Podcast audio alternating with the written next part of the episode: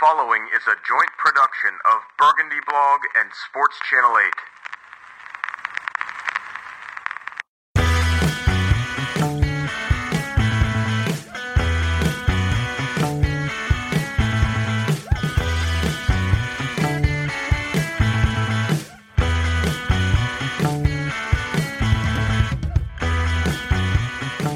Welcome to Season 4, Episode 6 of Burgundy Blogcast. It's Monday, April 2nd. I'm about to give you my 13 favorite picks for the Redskins at number 13 in the upcoming draft.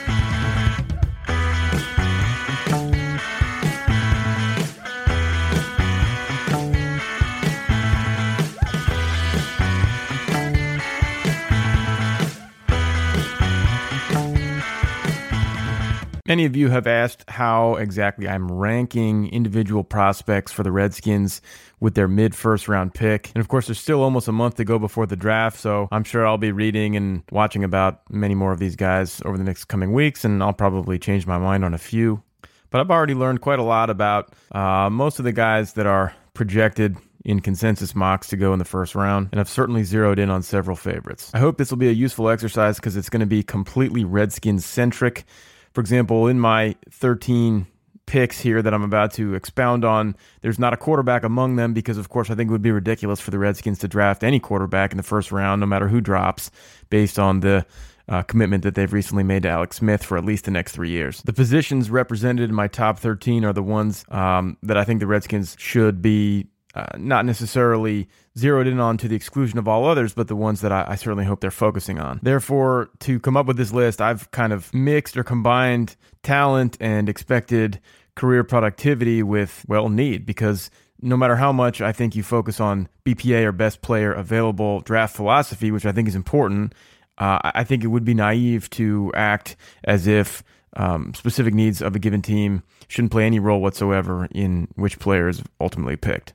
So without further ado, here come my picks in ascending order of the degree to which I covet them. Number 13 is Josh Jackson, cornerback, Iowa. First of all, cornerback in my uh, opinion, is a position of some need for the Redskins with Josh Norman getting older and, of course, with Kendall Fuller having been uh, traded and Bashaud Breeland very likely to move on in free agency. I don't think it's panic time at corner, but I think they could absolutely use an infusion of talented youth. Josh Jackson is a very young prospect who's really only had one full season of standout first round type production, but boy, it was exciting.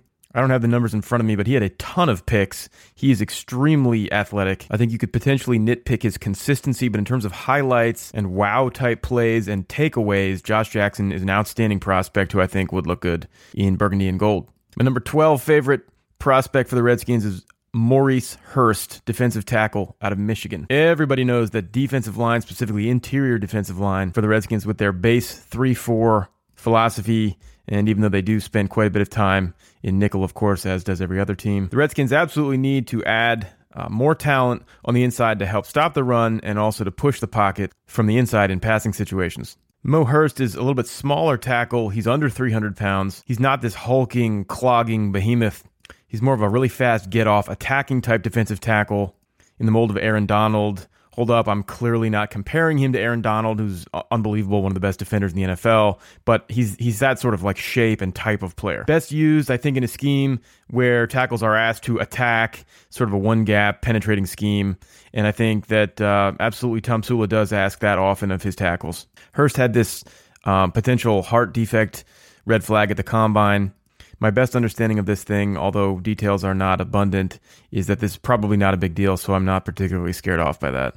And I do happen to know a thing or two about that type of medicine. My 11th favorite prospect for the Redskins is Harold Landry, edge rusher slash outside linebacker, Boston College. This guy's style is kind of like a Bruce Irvin or a Vic Beasley. I think those are the types, those, those are uh, examples of guys who you hope he would eventually become. Not a huge outside linebacker, but really fast, really fast off the ball, tremendous edge bender. I think probably the best in this class. I think when you look at outside linebackers that the Redskins have in Kerrigan and Preston Smith, these are good ones. But then behind them in Ryan Anderson and Pernell McPhee. You've got a bunch of guys who really use power, strength, and, and brute force to get to the quarterback when they do, much more so than speed and agility. And I think it's very useful for every team to have at least one of those type of players. And the Redskins just totally lack it right now with um, having moved on in particular. I'm not sure I'd consider this an area of screaming need for the team, but I, I think he would potentially, Landry, I mean, would play a role for the Redskins that is vacant right now and useful. And I think he has high upside as a pass rusher. And frankly, it's never wrong to pick a badass pass, uh, pass rusher with any draft pick. So if he turned out to be that, he's absolutely not a reach at number 13. Entering my top 10 favorite prospects for the Redskins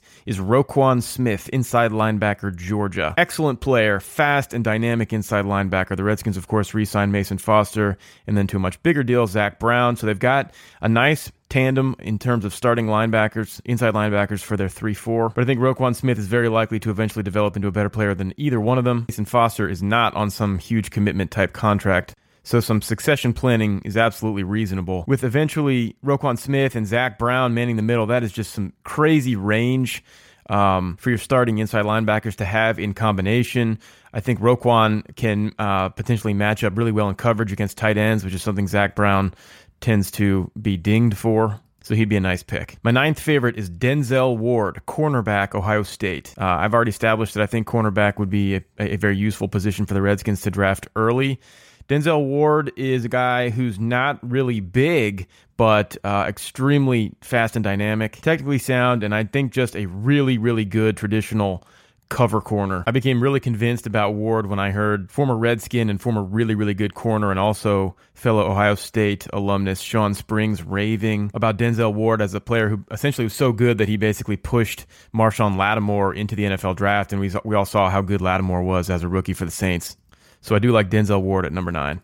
Number eight is a guy who many fans have tabbed as their absolute number one uh, best case scenario for the Redskins. That's Vita Vea, the enormous 350 pound, six foot five defensive tackle slash overall defensive lineman out of Washington. I think it's obvious that such a huge guy and, and, and also such an athletic guy will will be extremely useful for the Redskins in terms of stopping the run, which is one of their primary, if not their number one overall deficiency as a team. And the thing with Vea is that he's definitely one of these dancing bear types who's not just huge and fat, but also nimble. He will certainly be a good run defender in the NFL. And I think he has the tools to be a good pass rusher in the NFL which is why many like him as the number one overall defensive lineman in this draft. Personally, in a couple of games I've watched of Vea on Draft Breakdown, I can absolutely see why his ceiling is so sky high. I just worry a little bit that maybe his floor is a little lower than some are assuming. I don't think he's quite the most consistent or technically sound or high motor of the defensive lineman prospects I've ever watched. That's not to say he isn't incredibly strong and plays angry and is a total badass. Listen, I'd love to have this guy. I've got him at number eight. He's just not my number one because I think there is a chance that he's going to end up more of like, say, a Star Lotulelei type impact player, which means good, but not like all world. So I do like Vea. He's at number eight, and I'd be happy to have him.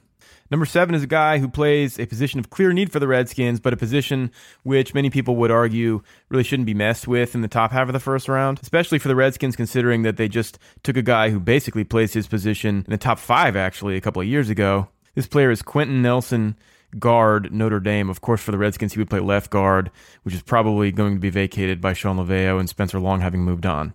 Many people think he's one of the top two or three, or even the very best player in this entire draft. Some are describing him as like a generational type inside offensive lineman player. I don't think there's any doubt anymore that guards and centers are extremely important in the NFL now, almost as important as tackles, given how much interior defensive linemen are wreaking havoc and, and impacting offenses now.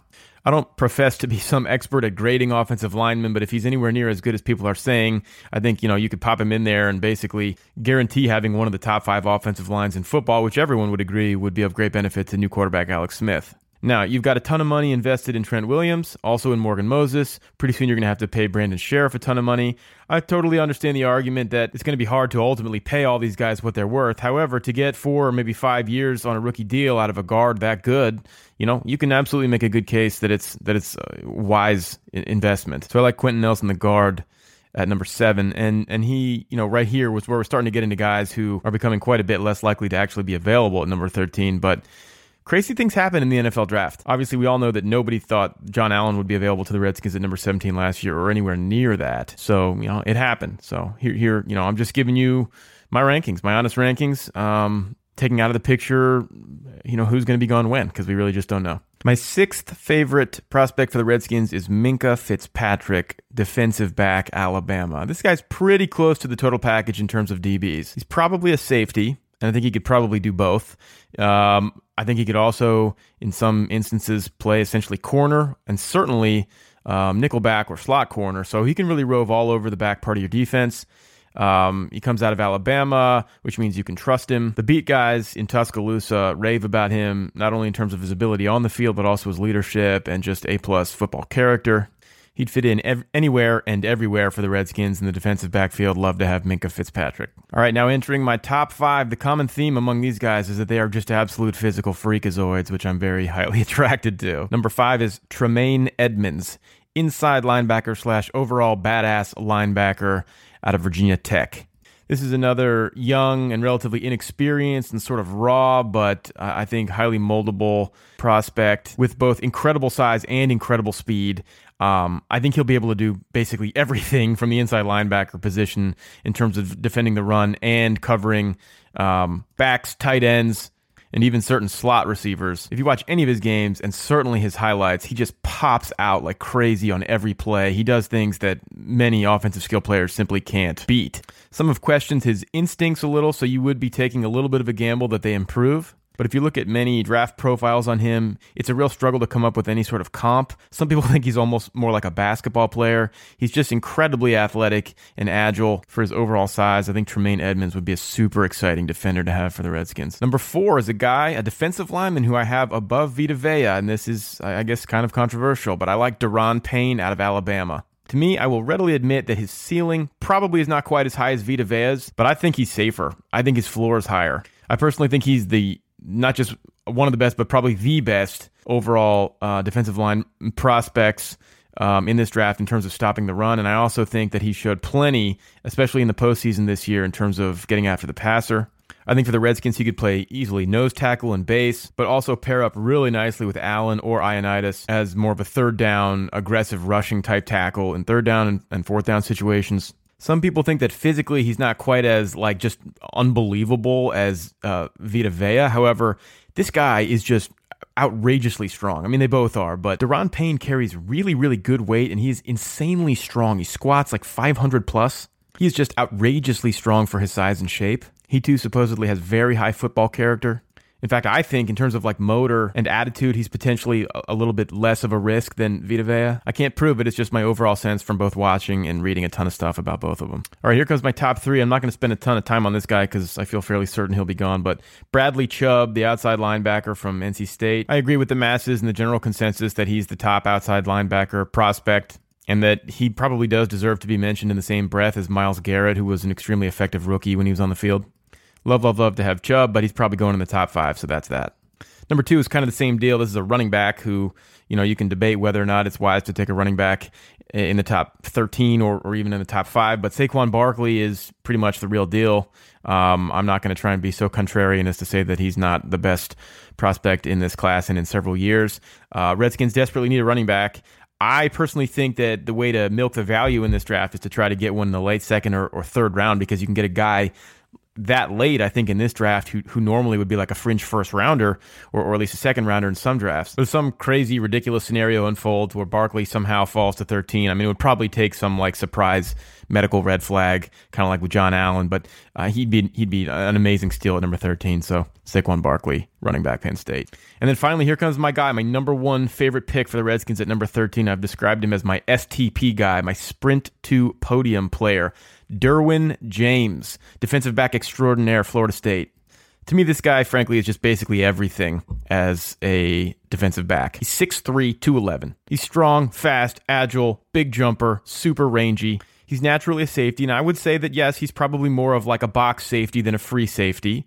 Uh, that is box slash um, nickel defender. I'd say maybe in coverage, he's he's not going to give you quite quite as much as Minkah Fitzpatrick might, but in terms of coming downhill, I think he's vastly superior, and that to me is why I have him ahead of Fitzpatrick. Anywhere you read about him from people that, that know the program, he's described as just an alpha male. He's got this sort of like um, football character that Ryan Anderson had, which I think is why he was drafted so high by the Redskins. He's that leader type guy that all the players are just going to eventually gravitate toward, and he's just an insane physical specimen. When you talk about a player at a position of need, and by the way, yes, although he may be primarily safety, and as much as I like DJ Swearinger, and as high as I think Montae Nicholson's ceiling might be, the question isn't, you know, for the Redskins specifically, where would Derwin James fit? The question is, where would anybody else fit? Derwin James would walk right in here and be the man. I mean, he might not uh, immediately assume the reins of, of leading the defense to the extent that Swearinger did last year. But if you draft this guy, you have to figure out where everyone else is going to fit around him. He's got plays for days. Derwin James, my number one favorite prospect for the Redskins. If he's there at number 13, I don't care who else is there.